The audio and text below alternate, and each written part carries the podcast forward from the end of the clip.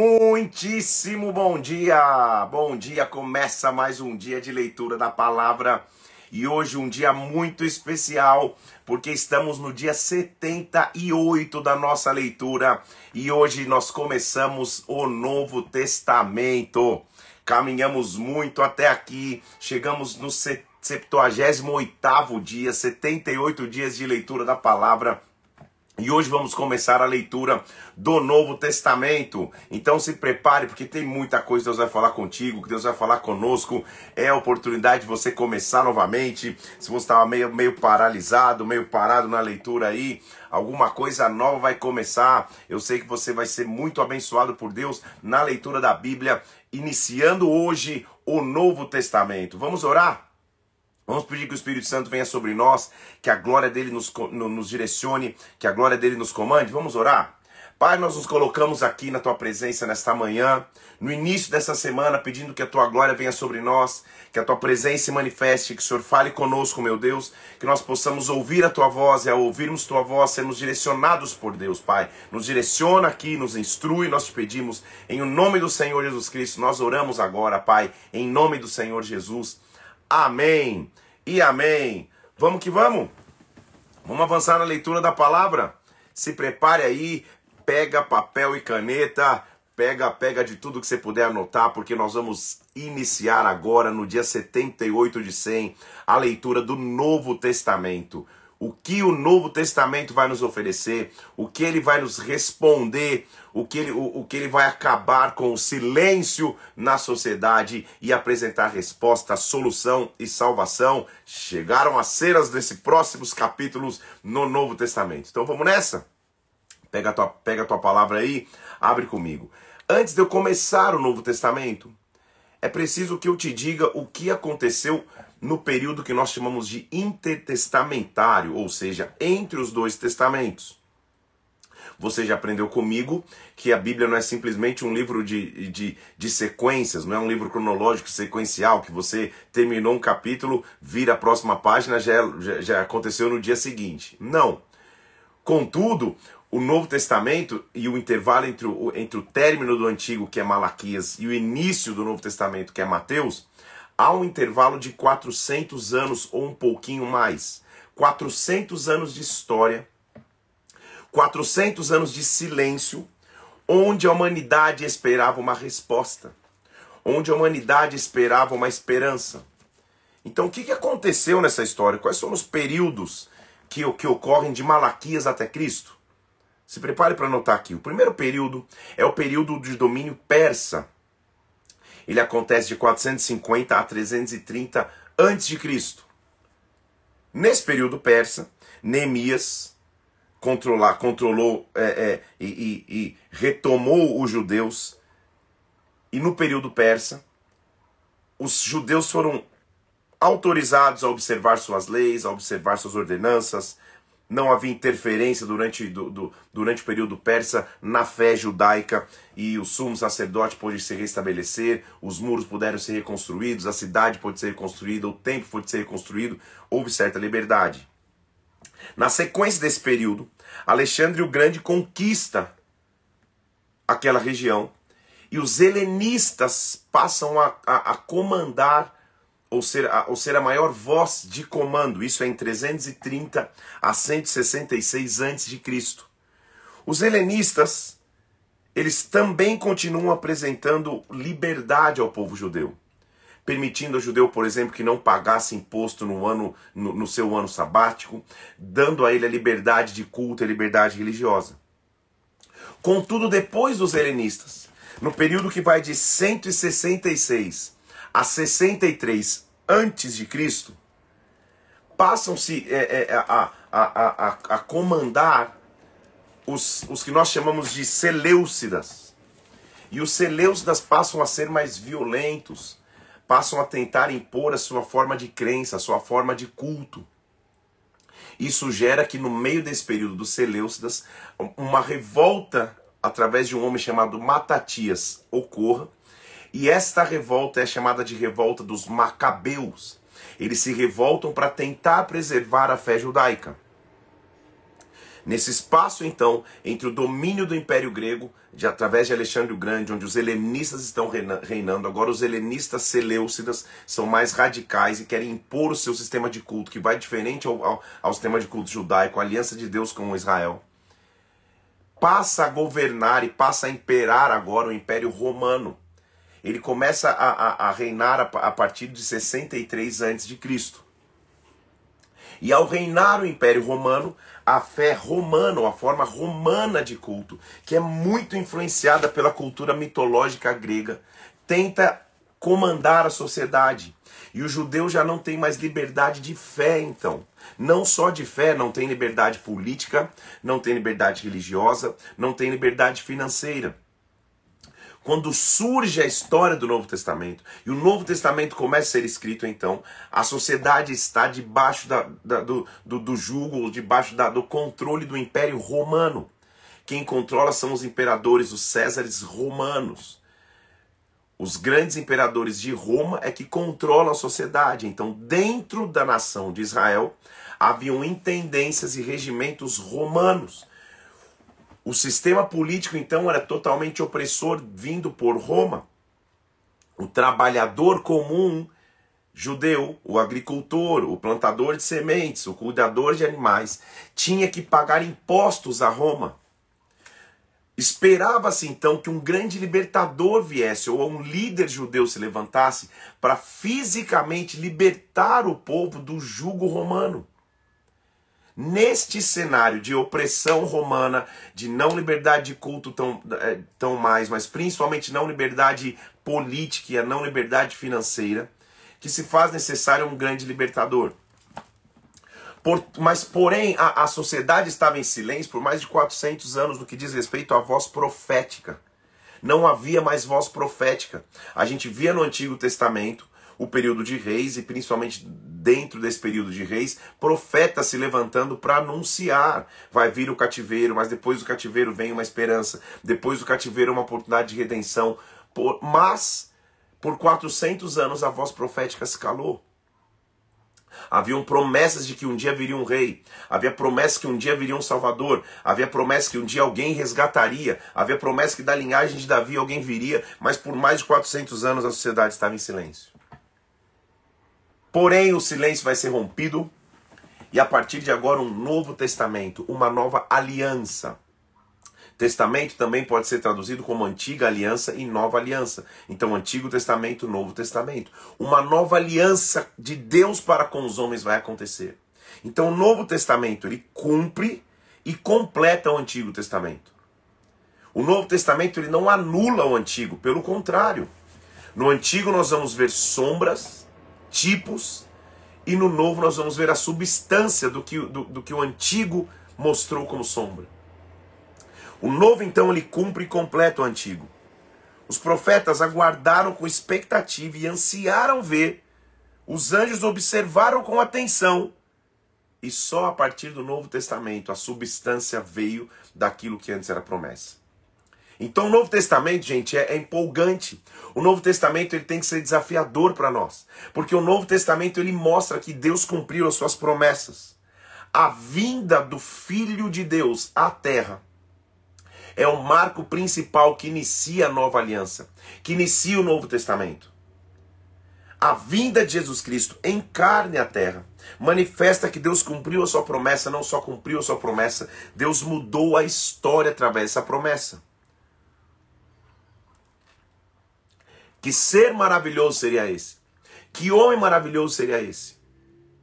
Que vindo em carne de forma humilde, um pequeno carpinteiro da região da Galileia, pôde transformar a história da humanidade ao ponto que ele marca o calendário entre antes dele e depois dele, antes de Cristo e depois de Cristo. Que homem foi esse que, dos três anos que esteve na Terra, transform... três anos de ministério, perdão, que esteve na Terra, transformou a história. Nos 33 anos que viveu na Terra, mudou a sociedade, marcou-nos para sempre. Quem seria esse homem? O que esses evangelhos têm para nos oferecer? Como já te disse então no contexto, no Novo Testamento, o, o, o, a, a opressão ao judeu era gigantesca. Depois de um período de Império Persa, como já te disse, onde havia, onde havia certa liberdade, de um período helenista grego, onde cada um podia fazer o que quisesse no seu sistema de crença. Os Seleucidas se levantam, tentam oprimir, os, o, o, o, os Ptolomeus se levantam na, na revolta de Macabeus, e, e, e Matatias libera o povo judeu, mas logo vem um regime opressor de Roma, e agora Roma impõe principalmente um peso político, um peso financeiro, não há liberdade para a nação. Eles não interferem tanto no culto, mas principalmente na liberdade, não havia mais liberdade financeira sobre a nação. Surge então o Novo Testamento. O Novo Testamento, ele é dividido de algumas formas. A primeira, ele é dividido em três partes, eu podia dizer. Os livros que são narrativas, aí se incluem os quatro primeiros evangelhos: Mateus, Marcos, Lucas e João. E o livro de Atos. São narrativas de histórias do que aconteceu. Depois dos quatro livros, dos cinco livros de narrativas, Mateus, Marcos, Lucas e João, e Atos, lembre-se que a Bíblia e que, e, que, e que o Antigo Testamento é uma sombra do que seria a substância do Novo. O Antigo Testamento não começa com Pentateuco, os cinco primeiros livros. Lembra? Gênesis, Levítico, Número, Deuteronômio. Os cinco primeiros livros é, é, é, é começam se chamando de Pentateuco, a Torá. O Novo Testamento começa com os cinco primeiros narrativos: Mateus, Marcos, Lucas, João, Atos. Depois do, do, dos cinco livros de narrativa, nós entramos que nós chamamos as epístolas paulinas ou as cartas de Paulo. E depois as cartas gerais ou as epístolas gerais encerram o, novo, o, antigo, o Novo Testamento. Novo Testamento, então, ele começa com os quatro evangelhos. A palavra evangelion no grego significa boas novas, ou as novas boas, as novas notícias. O evangelho apresenta então as novas notícias. Mencionei o grego aqui então, porque é importante você entender que o Antigo Testamento foi escrito em hebraico. A língua hebraica é a língua predominante, quase que, que dominante do Antigo Testamento. Pequenos trechos de, de, de, Daniel foram escritos em aramaico, o restante do Novo Testamento, do Antigo Testamento, foi escrito em hebraico. Acontece que no meio do caminho, no meio da história, quando a Grécia passa a dominar, quando Alexandre o Grande domina e a Grécia e a, e a Grécia passa a dominar, o Antigo Testamento é traduzido para o grego, para que pudesse ter mais pessoas tendo acesso ao Antigo Testamento. Essa é a versão que nós chamamos de Septuaginta. Eu sei que tem bastante informação hoje. Eu te avisei pegar papel e caneta aí. São 13 minutos, você já deve estar desmaiando aí. Vamos nessa. É só uma introdução, tá? Para você entender o contexto. A gente já não sair lendo o texto. Então, a, a Bíblia é traduzida, o Antigo Testamento é traduzido para o grego, essa é a versão que nós chamamos de Septuaginta. O Antigo Testamento é traduzido para o grego. O Novo Testamento já está sendo escrito em grego. Por quê? Porque apesar do Império Romano ser aquele que comanda, o pensamento continua sendo helenista, ou seja, greco-romano. A Grécia ainda impõe o idioma, a Grécia ainda impõe a cultura, a Grécia ainda impõe a forma de crença. Então, por isso que a mitologia grega, os cultos, a, a, a, a, a pensamento grego religioso ainda são predominantes, mesmo que o Império Romano politicamente domine e governe. Então, perceba a salada. A filosofia e o pensamento helenista é grego. A forma de governo é romano, então é greco-romano. O que impera é o greco-romano, é a mitologia, é o pensamento de vários deuses, é, é, é, o pensamento de que o homem é o seu próprio Deus, é o pensamento da, da teofania, de que o homem também pode, pode ter experiências diretamente com Deus, ou o homem é semideus, ele é meio homem, meio Deus. São seres mitológicos. Tudo isso se mistura à, à figura do imperador romano, que é, é, é considerado como um ser, como um Deus. Jesus vai aparecer nesse cenário. Então, os quatro primeiros evangelhos, os quatro evangelhos, eles anunciam então as boas novas. E são quatro porque são feitos por autores diferentes, cada um com objetivo. Interessante observar que os três primeiros evangelhos são evangelhos muito semelhantes, que nós chamamos de sinóticos. da palavra sinóptica grega, que significa semelhante. Ou seja, os três primeiros evangelhos são praticamente as mesmas histórias contadas pelo ponto de vista de diferentes autores. Cada um desses evangelhos tinha um objetivo. E é tão interessante porque, como eu já te disse, os quatro evangelhos vão mostrar como que um carpinteiro galileu, desconhecido, sem instrução acadêmica formal, transformou a humanidade, morrendo de forma tão vergonhosa, mas ressuscitando de forma tão gloriosa, para estabelecer um movimento mundial que conquistou não só o Império Romano, mas transformou o mundo, se transformando ou estabelecendo o cristianismo, a fé cristã, como a maior potência religiosa mundial da história. Que história empolgante, que história maravilhosa.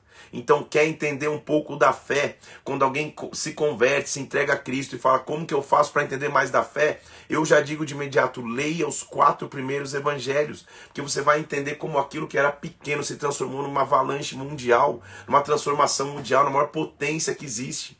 Como que esse homem, Jesus Cristo, um pequeno carpinteiro na Galileia, se tornou o homem mais conhecido da história da humanidade. Por quê? O que, que tinha de tão importante nele é o que nós vamos ver. Então, os quatro evangelhos eles podem ser divididos por, por missões e por públicos específicos. Você está anotando aí? Daqui a pouco nós vamos entrar. O primeiro evangelho é o evangelho de Mateus. E Mateus tinha uma função principal: mostrar para os judeus que Jesus é o cumprimento das promessas da Torá mostrar para os judeus que Jesus é o rei prometido. Mostrar para os judeus que Jesus é o ungido. Ungido, ou seja, o rei era ungido, o rei era separado. Ungido é Messia, Messias ou ungido, ou Cristos ou ungido. Jesus é o Cristo. Jesus era um nome comum, mas Jesus Cristo é Jesus o ungido. Yeshua Hamashia, Jesus o Messias, em hebraico. Então Jesus é o Messias. Isso que Mateus vai mostrar. Então, a audiência de Mateus, ou a sua preocupação é escrever para o judeu, mostrando para o judeu que Jesus é o Cristo, Jesus é ungido, Jesus é o fruto ou é a resposta das promessas que o judeu tanto aguardava na Torá e nas palavras dos profetas. Marcos já vai apresentar Jesus como filho de Deus. Ele vai mostrar as dificuldades dos discípulos e a compreensão de que Jesus é o filho de Deus enviado à terra. Lucas se concentra mais que qualquer outro evangelho na questão social, mostrando que Jesus veio para transformar a sociedade. E João o revela como a, a, carne, a luz, o verbo que se fez carne para transformar a sociedade. Quando eu entrar em cada evangelho, eu vou entrar com mais, com mais é, profundidade na missão de cada evangelho, porque hoje nossa, nosso foco e objetivo é entrar no evangelho de Mateus. Respirou aí? Vou abrir os comentários, ver se está tudo bem. Diz se está tudo bem, se já respirou, se está tudo certo, se já, já anotou, conseguiu anotar, ou você vai ter que assistir os 20 primeiros minutos de novo. Tá vivo aí? Diga glória. Aleluia. Tá tudo bem? Então vamos nessa. Vamos avançar? Entendendo então rapidamente, nesse panorama que, que mostra como começou o, o, o que aconteceu no período entre os dois testamentos, e a necessidade política até de um líder se levantar, vai se levantar então o Evangelho de Mateus, que comumente se denota como o primeiro evangelho a ser escrito. A data é entre 50 e 75 depois do nascimento de Cristo. Mateus escreveu seu evangelho. Mateus era um cobrador de impostos que se tornou um discípulo. Diferente da, de grande parte dos discípulos que era pescador, um homem do povo. Mateus era um cobrador de imposto. O cobrador de imposto não era um cara muito bem-vindo, evidente, porque ele representava Roma. Havia em cada cidade e nas principais cidades de Israel a intendência de Roma, ou seja, ali ficava um, um representante do imperador, um controlador, um centurião que, que, que, governava, que cuidava do exército, do regimento romano naquela cidade, e também ficavam as mesas de impostos. Exigia-se um tributo das plantações, um tributo das, dos animais, um tributo dos recursos. E as mesas de coletoria do imposto ficavam cobrador de imposto. Então o cobrador de imposto não era tão bem-vindo, afinal de contas, ele representava Roma, ele representava é, é, é, é, a comida ali de parte da, da, do, dos proventos do povo judeu. Mateus é, é, é, é, chamado por Deus na coletoria, Jesus Cristo passa ali e o chama, ele, ele, passa a ser, ele passa a ser importante no cenário dos discípulos, se torna um discípulo de Jesus Cristo e escreve os evangelhos. Um evangelho, e o primeiro é a sua necessidade de mostrar que Jesus é o Messias. Em outras palavras, ele é o filho de Davi. Isaías capítulo 11 fala que do tronco de Jessé brotaria um renovo, brotaria um rebento. A missão de Mateus é mostrar ao judeu, ele é o Messias. Nossa frase de hoje é: Jesus é o Messias. Jesus é o ungido. Jesus é o Cristos. Jesus Cristo, ele veio para transformar, ele veio como rei. Então Mateus tem uma função mostrar a identidade régia. Estou falando vários termos difíceis e importantes hoje aqui. A identidade régia de Jesus, a identidade real de Jesus. Ele é rei. Ele veio para ser o rei dos judeus. Judeu que é judeu conhecia que havia uma promessa que um rei viria para libertar a nação. Contudo, nós vamos perceber que grande parte das pessoas olhava Jesus como um revolucionário físico, achando que ele seria um, um, um, líder de uma revolta, de uma insurgência, como foi Matatias, como liderando os macabeus para libertá-los dos Seleucidas lá atrás, a gente já viu isso? Achavam que Jesus seria um grande líder para fazer uma segunda revolta de Macabeus, uma, uma segunda revolta para que os judeus pudessem sair da opressão romana. Só que Jesus veio para ser muito mais do que isso, ele veio para ser o libertador eterno. A sua revolta não era com espada na mão, sua revolta era uma revolta de amor porque ele morreria pela humanidade, é muito mais profundo, ele veio para libertar por completo. Então agora sim nós iniciamos o Novo Testamento depois desse panorama. Iniciamos e hoje, porque a gente fez um, um ajuste na tabela, lembra, para terminar o Antigo Testamento no sábado, hoje a gente só tem nove capítulos. Por isso que eu, que eu investi mais tempo no início para te, te fazer esse panorama geral, para a gente entrar no Novo Testamento com propriedade, tá? Então hoje, hoje vai só até Mateus 9 para a gente entrar no ritmo certo. Aí amanhã Cadê meu, meu, meu cronograma bíblico aqui, ó?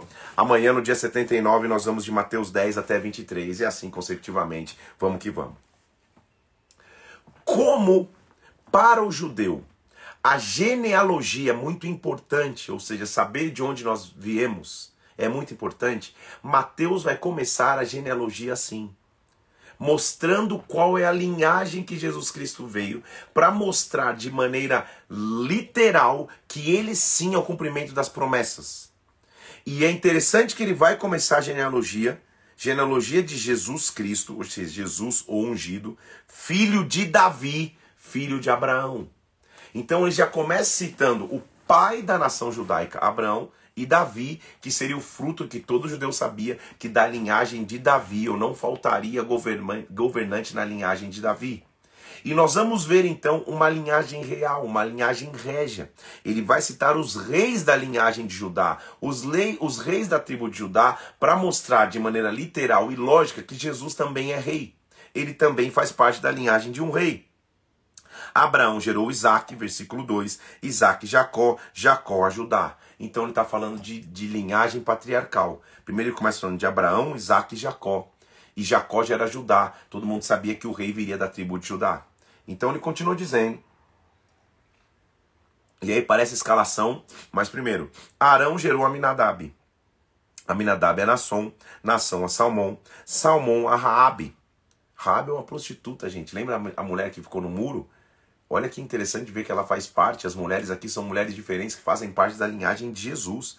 Boaz foi gerado de Raabe. Raabe se uniu com Ruth e gerou a Obed. Ruth é aquela mulher que, que, que era moabita e passa a, a, junto com a sua sogra Noemi, habitar em Israel, encontra, no, é, encontra em Boaz um redentor e ela gera Obed. Obed gera Jessé. Isaías 11 diz que de Jessé brotaria um rebento. Jessé gerou Davi, Davi gerou Salomão. Salomão, Roboão, Roboão, é, Abias, Abias Asa, Asas, Josafá e tudo que a gente viu em, em reis. É, é, Uzias, Acas, Manassés, Ezequias, todos os reis. Depois do exílio, é, Zorobabel, Zorobabel Abiúde, a, é, Azor, Sadoc, ele vai falando todas as linhagens, até o versículo 15, dizendo Eliúde, Eleazar, Eleazar, Matã, Matã, Jacó, outro Jacó, óbvio, né? Versículo 16, Jacó gerou a José, marido de Maria, da qual nasceu Jesus, que se chama o Cristo. Nós sabemos que José não é o pai biológico de Jesus, nós vamos ver aqui. Só que na linhagem judaica, quem dá descendência ao filho é o pai. Por isso ele está dizendo que José porque José é da tribo de Judá, dele vem o Cristo. De sorte que são, olha a perfeição, 14 gerações de Abraão a Davi, 14 de Davi até o exílio e 14 do exílio até Cristo. São contagens perfeitas, contagens é, é, é, específicas para mostrar que Cristo veio. E como ele nasceu? Ele vai explicar o nascimento de Cristo. O nascimento de Jesus foi assim. Estando Maria, sua mãe, desposada com José, sem que tivessem antes coabitado, achou-se grávida pelo Espírito Santo. Ou seja, ele está sendo claro para mostrar, e Lucas vai ser mais, mais direto nisso, mas ele está sendo claro para mostrar: eles não tiveram relacionamento, eles estavam ainda é, é, desposados, eles não tiveram relacionamento sexual e ela já achou-se grávida, e quem engravidou foi o Espírito. José, lembra que ele está honrando José, porque a linhagem vem do pai na cultura judaica. José era justo, não querendo difamação para sua esposa, deixou-a secretamente, ponderando no que ia fazer. Ele tem um sonho dizendo: José, filho de Davi, mencionando a linhagem de Davi, não temas receber Maria, tua mulher. O que foi gerado nela é do Espírito Santo.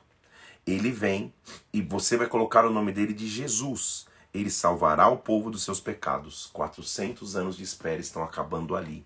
400 anos esperando uma resposta estão acabando ali, porque isso é para que se cumprisse o que o profeta diz. Ele continua sempre mencionando citações dos profetas, porque ele está falando aos judeus. Então ele fala: Isso é o que o profeta disse. Lembra de Isaías 7,14, que ele diz que a virgem conceberia, daria luz a um filho e o seu nome seria Emanuel? Então ele vai mostrando de maneira lógica de que, gente, o que está acontecendo aqui diante dos nossos olhos, o que aconteceu, foi o cumprimento das palavras dos profetas. José despertou do sono, não conheceu sua mulher e, e, e, e, colocaria os nomes de seu filho de Jesus. Quando Jesus nasce em Belém, da Judéia, mais uma vez um cumprimento de palavra profética, vem os magos visitá-lo. Mais uma vez uma figura da sua identidade real, da sua identidade régia. Porque só quando um rei nascia ele recebia presentes vindo de outros reis. Reis magos. Os magos eram como se fossem reis de outros povos. E eles diziam: Onde está o rei dos judeus? Nós vimos a sua estrela no Oriente e viemos para adorá-lo. Lembre-se que o próprio Abraão, pai da fé judaica, foi incentivado a olhar para o céu e encontrar estrelas. Mais uma vez, Jesus, ao nascer, uma estrela só marca um novo tempo. Então, o rei Herodes fica alarmado. Herodes, Herodes o Grande era, é, era, era, era o grande comandante do Império Romano. Ele fica alarmado com o que está acontecendo. Que história é está nascendo um novo rei? Que rei é está nascendo? Então, ele indagava onde o Cristo deveria nascer. E em Belém da Judéia responderam, versículo 5, porque o profeta também falou isso. Mais uma vez, ele, ele, ele cumpre as palavras dos profetas, que, que, que Miqueias profetizou em Miqueias 5, versículo 2, que de Belém, uma pequena cidade, veria um rei. Então, ao ouvir que o rei nasceu na região de Belém, não se, é, ele, ele não, não, ele não, ele não, ele se priva de detalhes aqui. Ele não vai dizer por que foi para Belém, o que foi fazer, porque ele está numa missão. Eu vou mostrar para o judeu que Jesus é o rei prometido. Ele é o cumprimento das promessas. Então, os magos chegam e trazem aos, a, a, Jesus Cristo três, três coisas. Versículo final do versículo 11: ouro, incenso e mirra. Ouro na representação de que ele é um ser divino Incenso na representação de que ele é um intercessor, ou ele é a oração entre a terra e o Pai. E mirra, que é um perfume que só reis deveriam ter. Então ele é um intercessor divino realmente perfumado, realmente consagrado, realmente ungido. Depois que Jesus nasce, José é alertado em sonho de que Herodes tentaria matar os, os, os, os, os, primogênitos da fé judaica, tentando matar a linhagem real, porque é isso que Satanás tenta fazer, matar o potencial de, de algo que começa. Então ele é alertado e vai para o Egito, só para que mais uma promessa pudesse se cumprir. Ele vai para o Egito para que mais uma promessa que está em Oséias capítulo 11, versículo 1, pudesse se cumprir. Que do Egito eu chamei meu filho, está dizendo isso no versículo 15. Olha só até aqui, quantas profecias Mateus já está mostrando que se cumpriram. Profecias de Isaías capítulo 7, de Isaías capítulo 11, de Miqueias capítulo 5, de Oséias capítulo 11, ou seja, quantas profecias do Antigo Testamento se cumprem em Cristo. Ele está mostrando, e a missão dele é mostrar para o judeu que Cristo é o Messias, que Jesus é o Messias. Eles voltam do Egito. Versículo 16. Herodes morreu, Apareceu em sonho a José no Egito um anjo do Senhor e disse: Volta, porque já morreram os que tentavam contra a tua vida. E ele volta para a terra de Israel. Quando ele volta, foi habitar numa cidade chamada Nazaré, para que se cumprisse o que fora dito pelo profeta: ele será chamado Nazareno. Isaías 11 de novo. Você percebe que tudo é cumprimento de profecia? É isso que, é isso que Mateus está mostrando. Quando ele era a família de Jesus era da região da Galileia. Mas quando ele volta ele do Egito, de sua família escondida lá para não ser morta por Herodes, ele volta e vai morar em Nazaré, para que ele se chamasse de Nazareno. Nazareno é rebento, renovo. Ele se torna o renovo. Então Jesus Cristo, Jesus é o Cristos. Jesus é o Messias, o ungido renovo, o ungido rebento, o ungido de Isaías capítulo 11. Todo rei, e na cultura judaica se sabia disso, Todo rei precisava de um arauto. O que é o arauto? É aquele que vem preparar um caminho para que o rei chegue. O arauto ia nas cidades, arrumava o caminho, gritava na cidade: Olha, o rei está vindo, hein? Se preparem. E todo mundo se preparava. Se Jesus é rei e ele é, Mateus tá tentando mostrar que ele também teve um arauto. E o arauto desse rei, que vem preparar o seu caminho, não é um arauto natural, é um profeta. Apareceu naqueles dias, versículo 1 do capítulo 3, João Batista pregando no deserto da Judéia, dizendo: Arrependei-vos, porque próximo está o reino. Percebe que ele está falando de rei, é o tempo inteiro rei, porque Jesus é o rei dos judeus, é o que Mateus está mostrando para os judeus. Arrependei-vos, é chegado o reino dos céus. O que, que é arrependei-vos? A gente, ao ouvir falar arrepender-vos, só pensa de perdão de pecados, não é isso. Arrepender, no grego, é a palavra metanoeu, ou, ou, ou, ou, quase que metanoia, ainda não é metanoia, mas é metanoeu, que significa mude a forma de pensar. Mude a maneira de pensar, decida pensar diferente para que o reino de Deus possa ser estabelecido. Ele está falando para o judeu. E o que o judeu precisava saber então e ter era a consciência de que as promessas de um Messias estavam acontecendo diante dos seus olhos.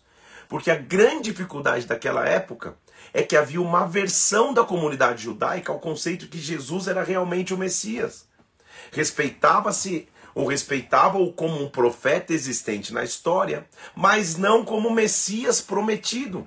E, que uma, e, que, e o que Mateus está dizendo é, gente, Olha só o, até agora quantas promessas de profetas diferentes se cumprem nele.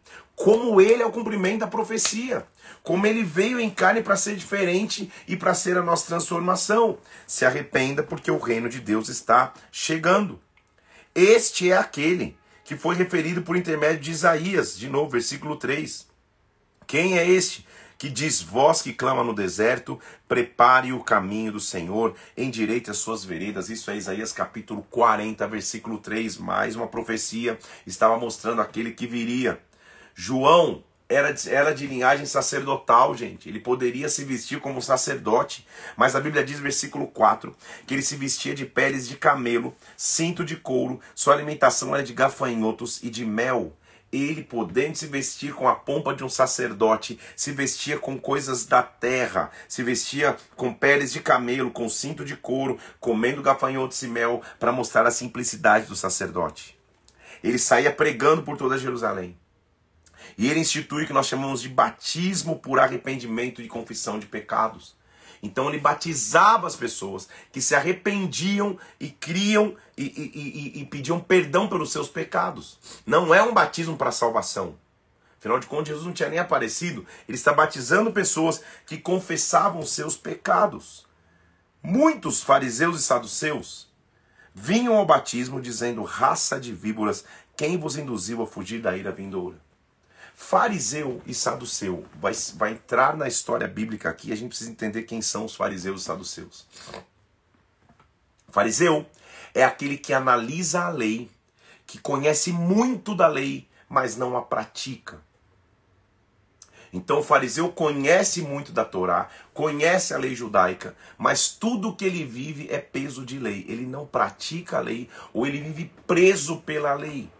Tudo que se faz que vai um pouquinho fora da lei, opa, isso isso está fora da lei, ele é julgado. Então o fariseu ele muito mais julga, mas não cumpre.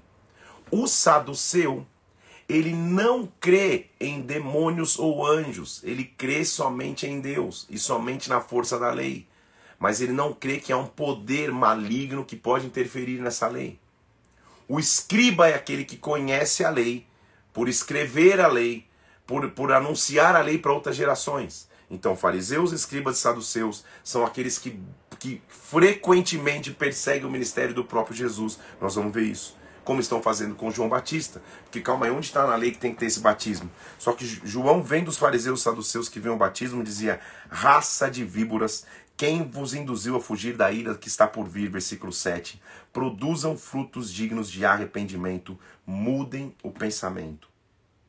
A base de João Batista é, versículo 10, o machado está na raiz, toda árvore que não produzir fruto vai ser cortada e lançada ao fogo. Só que João não é um fim, João é um meio pelo qual Jesus vai vir à terra. Ele diz assim, versículo 10, 11, perdão, eu vos batizo com água para arrependimento, mas aquele que vem depois de mim é mais poderoso do que eu.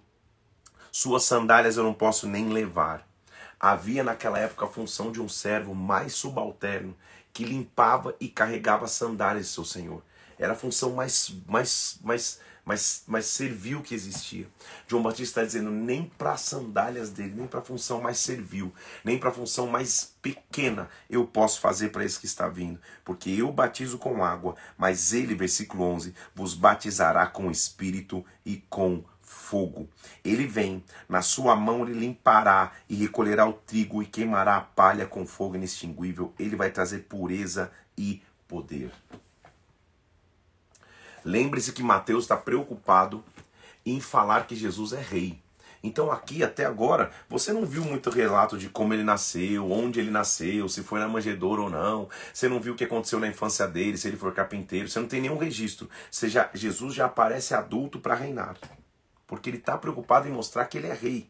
Por este tempo, Jesus se dirigiu da Galiléia para o Jordão para que João batizasse. Não explicou o que aconteceu na infância, não explicou nada. Ele já surgiu como adulto, porque ele é um rei. Quando ele surge para ser batizado, João Batista fala: Como assim, cara? Eu que tenho que ser batizado por você e você fala isso. Jesus fala: Deixa, consente, porque é isso que tem que acontecer. Ele vem e é batizado. Quando ele é batizado, ele mergulha nas águas.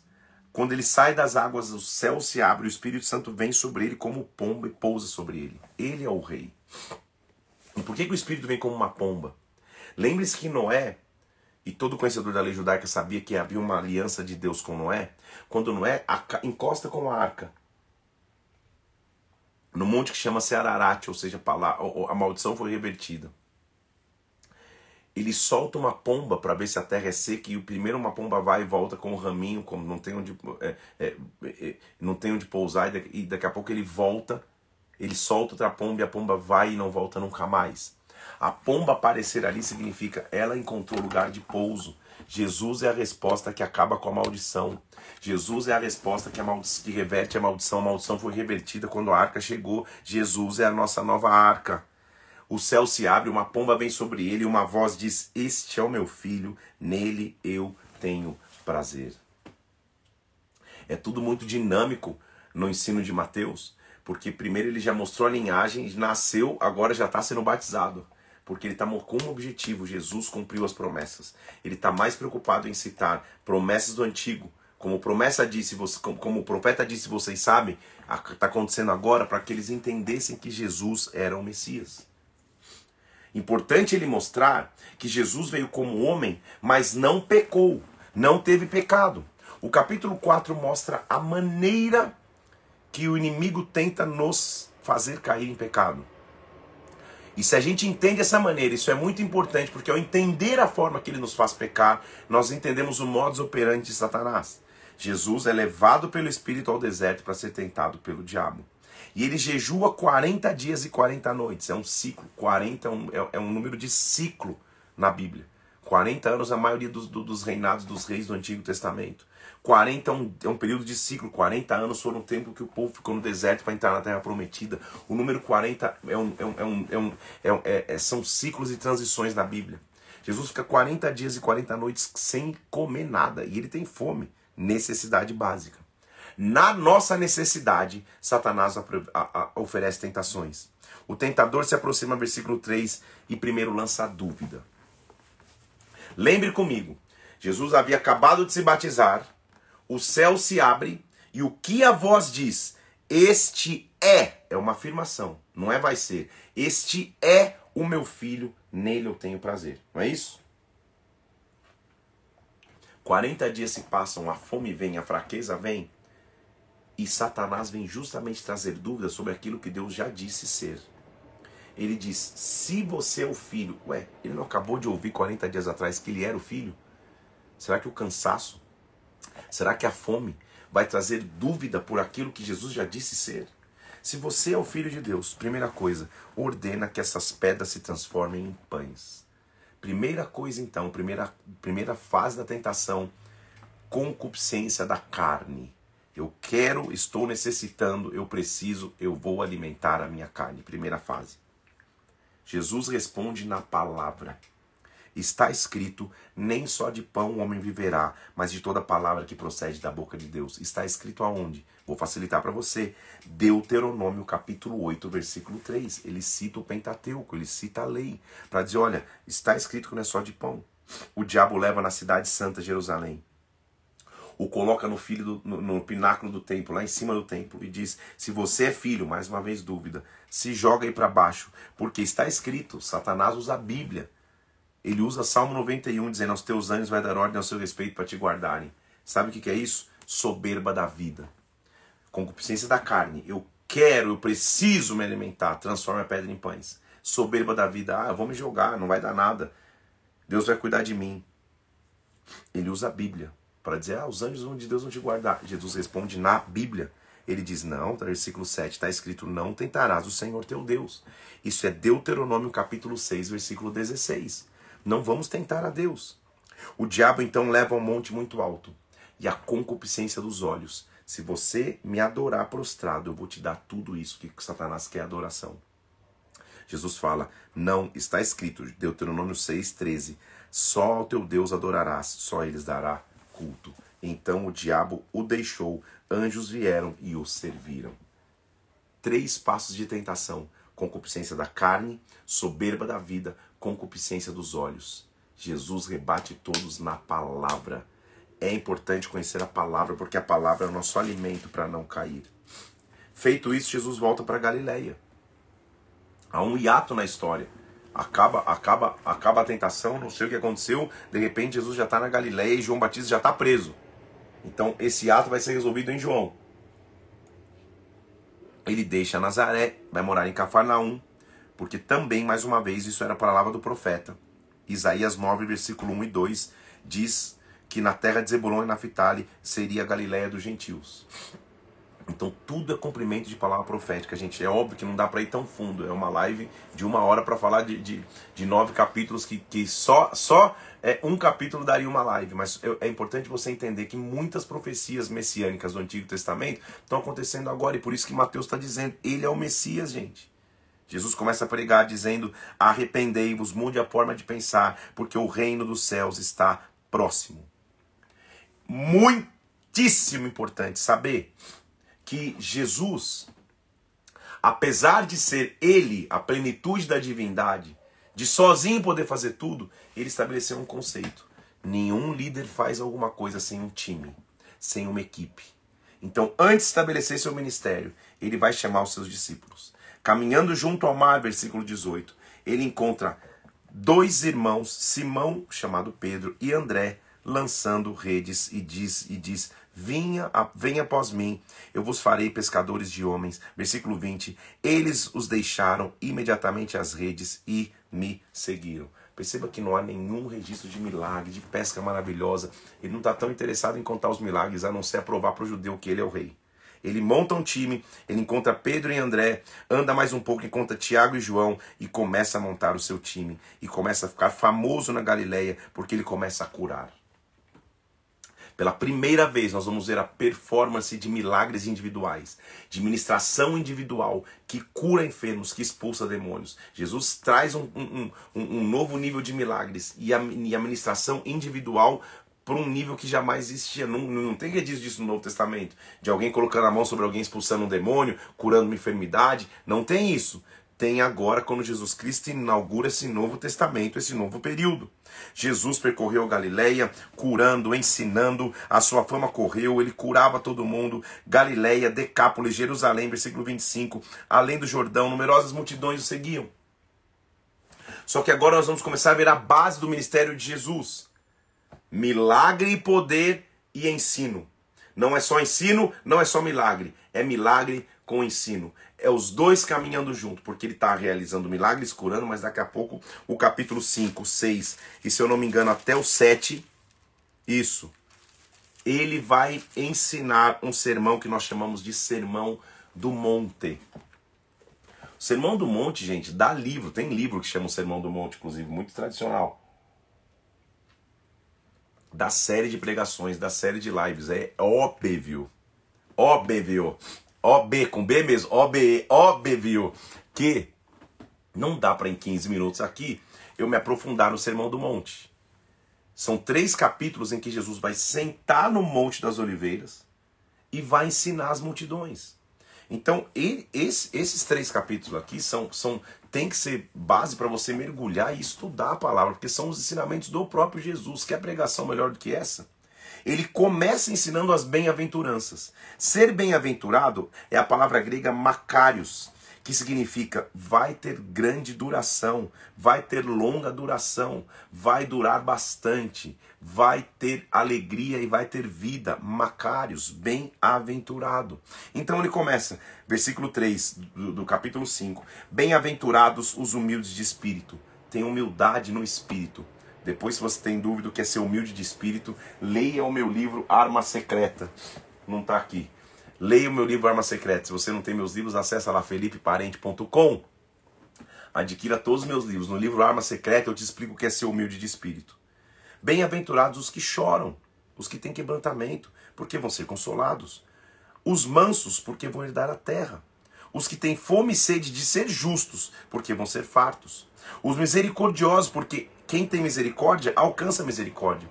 Bem-aventurados os limpos de coração, porque eles vão ver a Deus.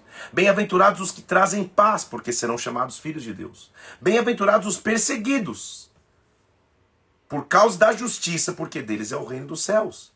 Bem-aventurados quando vos injuriarem, vos perseguirem, mentirem, disserem todo mal contra vós por minha causa. Se alegrem, porque o vosso galardão já está nos céus. Primeira parte é as bem-aventuranças. A segunda parte é a diferença que um discípulo de Cristo faz na terra. Bem, vocês são o sal da terra. Se o sal perder o gosto, como vai restaurar o sabor?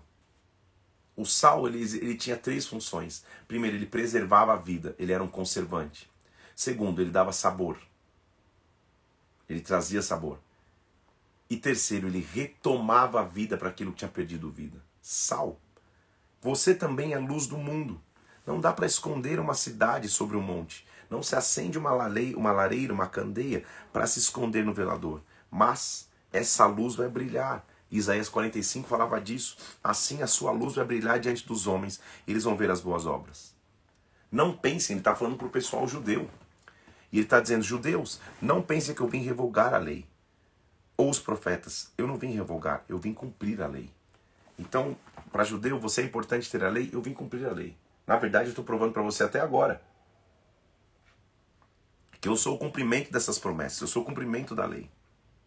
Até o que, que o céu e a terra se passem, nada vai mudar da lei até que tudo se cumpra. Só que primeiro ele honra a lei. Só que ele vai fazer adições à lei. Adições importantes à lei.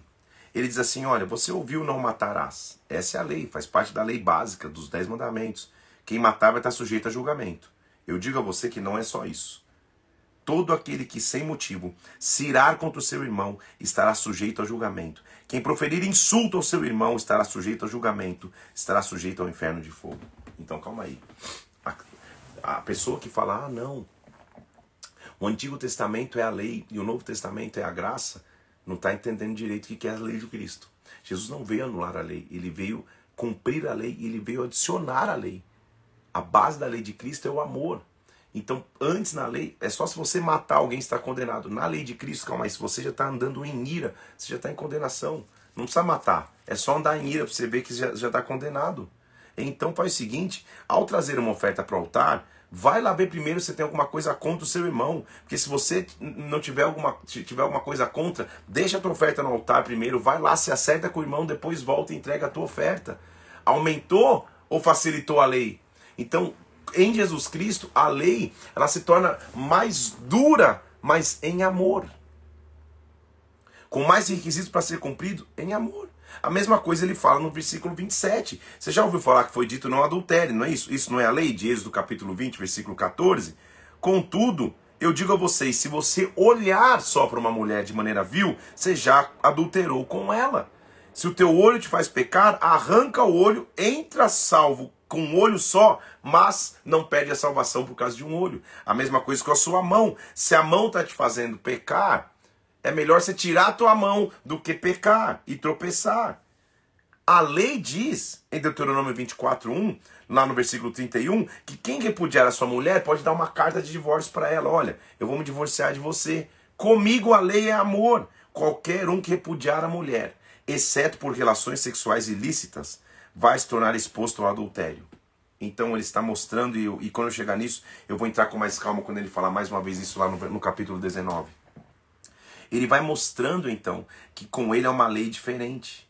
Você ouviu dizer, por exemplo, versículo 38, que é olho por olho, dente por dente. Que a lei é assim, comigo não. Se alguém te ferir na face direita, oferece também a outra.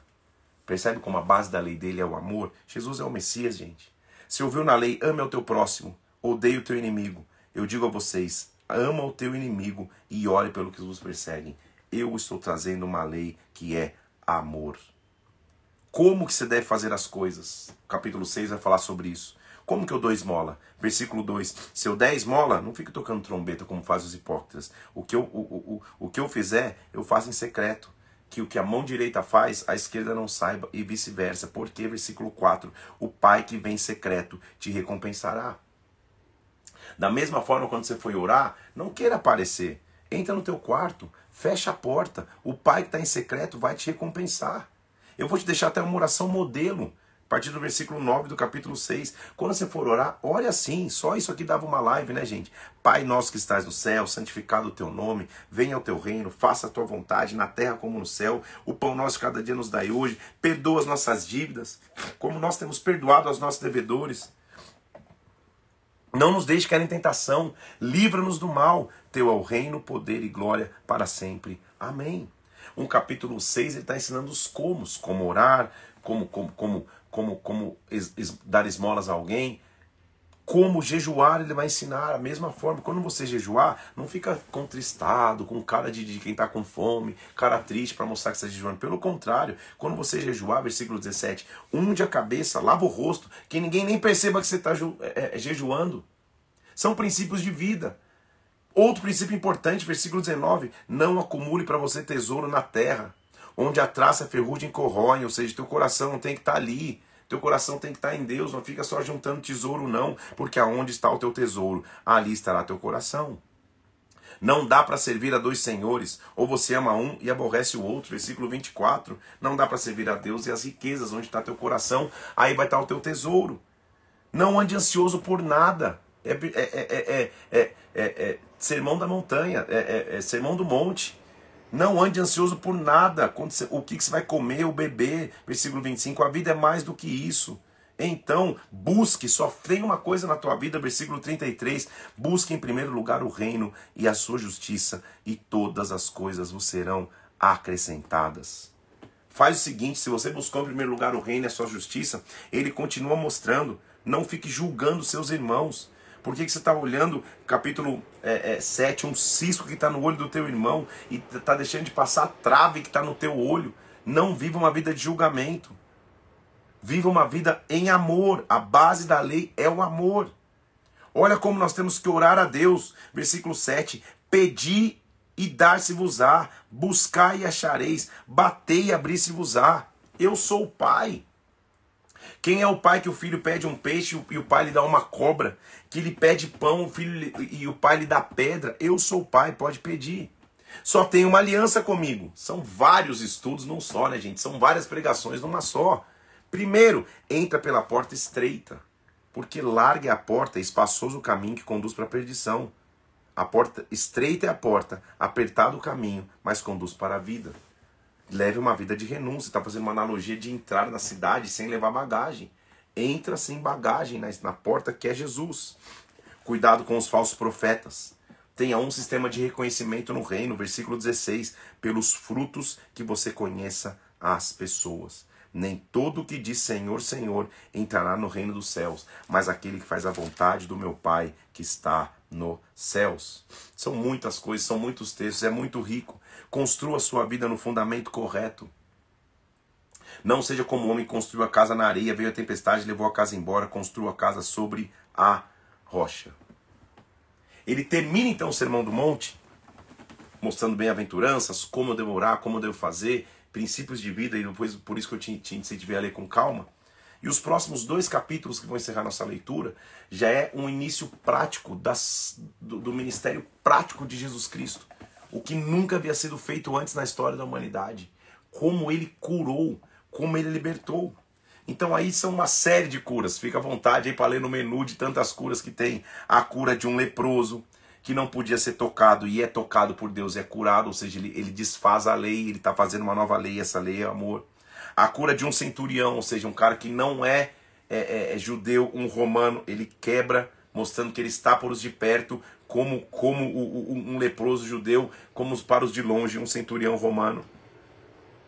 Ele cura alguém de próximo, a, a sogra de Pedro. Continua realizando muitas outras curas.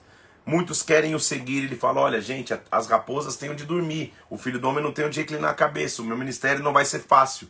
Mas quem quiser me seguir, me siga. E quem o está seguindo é levado para um novo nível, porque uma tempestade estava tão grande num barco que Jesus acalma a tempestade. Ele já tinha curado fisicamente. Agora, pela primeira vez, uma expulsão demoníaca a nível hard, porque ele chega num, num território, tem dois gadarenos, um menino que fica rasgando as correntes com as mãos. De tão endemoniado que ele estava, Jesus o liberta, expulsa um demônio já curou, já curou pessoas, já expulsou demônios. E ele termina no capítulo 9 curando um paralítico. Um paralítico que ele chega e fala assim: Filho, versículo 2, capítulo 9, os teus pecados estão perdoados. E o cara começa a andar. Porque ele leva a sua missão para um novo nível, dizendo assim: Calma aí, eu vim para perdoar pecados. O pessoal esperava uma cura física, ele fala, eu perdoo os teus pecados. Todo mundo fica, que autoridade você perdoa pecado? Ó, para vocês sabem que eu tenho autoridade, que curar para mim no físico é fácil. Levanta e anda. E o cara levanta e anda e vai embora. Curado fisicamente, mas com pecados perdoados, curado eternamente. Ele mostra qual era a sua missão, porque ele tinha, todos deveriam ter acesso a ele. Ele come e senta com pecadores. E o pessoal, quando fala, por que está sentado com pecadores? com publicanos e pecadores, ele fala: Cara, eu sou médico. Médico não veio para saudável, médico veio para doente. Ele responde os fariseus dessa maneira. Ele continua mostrando que não há necessidade de jejuar mais, porque o fariseu ficava jejuando por lamento do que havia se perdido. Ele fala: Não precisa mais jejuar o noivo chegou, eu tô aqui. Vai vir um tempo que o noivo não vai estar, tá, que eles vão voltar a jejuar de novo. Nós precisamos jejuar hoje. Mas naquela geração não se preocupa mais com o formato, se preocupa com o rei que começou a aparecer. Ele continua com várias curas, curando uma mulher enferma, que, e, e eu tô andando rápido aqui, porque a gente vai ver no sinote, a gente vai ver de novo essas histórias. Uma mulher enferma que vem rastejando, toca na hora das suas vestes, é curada. Ele ressuscita uma menina. Ele cura dois cegos que vinham andando no caminho pela fé deles. Ele expulsa endemoniados. E ele mostra: olha, existe uma grande seara. Estamos dispostos a trabalhar nessa seara. Ele diz assim: a seara, versículo 37 do capítulo 9, é grande os trabalhadores são poucos. Vamos rogar ao Senhor que Ele mande trabalhadores para a seara. Começou o Novo Testamento. Tudo que Jesus faz é rico demais. E o Novo Testamento, então, evidente que ele tem que ser objeto dos seus estudos, do seu mergulho. Hoje nós vimos um panorama geral do, do que aconteceu entre o Antigo e o Novo. Um panorama inicial do que são os quatro evangelhos. E a avalanche que é Jesus Cristo aparecendo na terra. Primeiro, Mateus mostra, ele é rei porque cumpre promessas do Antigo Testamento de vários profetas. Ele é rei e não só rei, ele é mestre porque senta para ensinar. E ao ensinar, ele mostra quais são os princípios de vida. Ele não é só mestre e ele é não só rei, ele é profeta. Ele veio para curar e ele cura realizando milagres, prodígios, maravilhas. Ele veio como um rei que vai libertar por completo. Minha frase de hoje é: Jesus é o Messias. Eu vou subir agora uma linda arte de Jesus levantando das águas, sendo batizado, e o céu se abrindo, dizendo: Jesus é o Messias. Ele é o prometido. Aprendeu bastante aí hoje? Essa live talvez tenha que assistir várias vezes para entender quanto conteúdo tem. Quantas coisas ricas os evangelhos têm. Só começamos. Amanhã nós vamos de Mateus capítulo 10 até Mateus capítulo 23, entendendo o que Jesus fez durante a sua estada na terra. A espera acabou, o silêncio foi vencido, Jesus, o Messias, Jesus ungido, se levantou. Dele eu recebo cura, dele eu recebo alimento. Jesus chegou à terra, a minha história de vida foi mudada, a tua história de vida foi mudada. Vou subir agora essa live e vou subir a arte que diz Jesus é o Messias. Vamos te pedir um favor especial? Todo mundo que está nessa live aqui, tem 1.300 pessoas aqui junto, comenta, quero ver 1.300 comentários lá, comenta lá na arte de Jesus é o Messias, para que esse post se torne relevante para que o algoritmo cresça, que muitas pessoas recebam esta arte, esta live do Novo Testamento, para que a gente tenha uma multidão de pessoas recomeçando, assistindo a palavra e o Novo Testamento. Vou esperar teu comentário lá agora. Jesus é o Messias. Manda o teu comentário agradecendo Jesus por ter se levantado. Ele é o Messias, ele se levantou. Nos vemos amanhã, sete horas da manhã. Começou o Novo Testamento, amanhã, dia 79. Vamos junto, reposta, põe no teu stories, mas comenta nesse último aí, que eu vou colocar Jesus é o Messias, baita imagem dele levantando sobre as águas. Deus te abençoe, até amanhã, 7 horas da manhã, fica na paz de Cristo.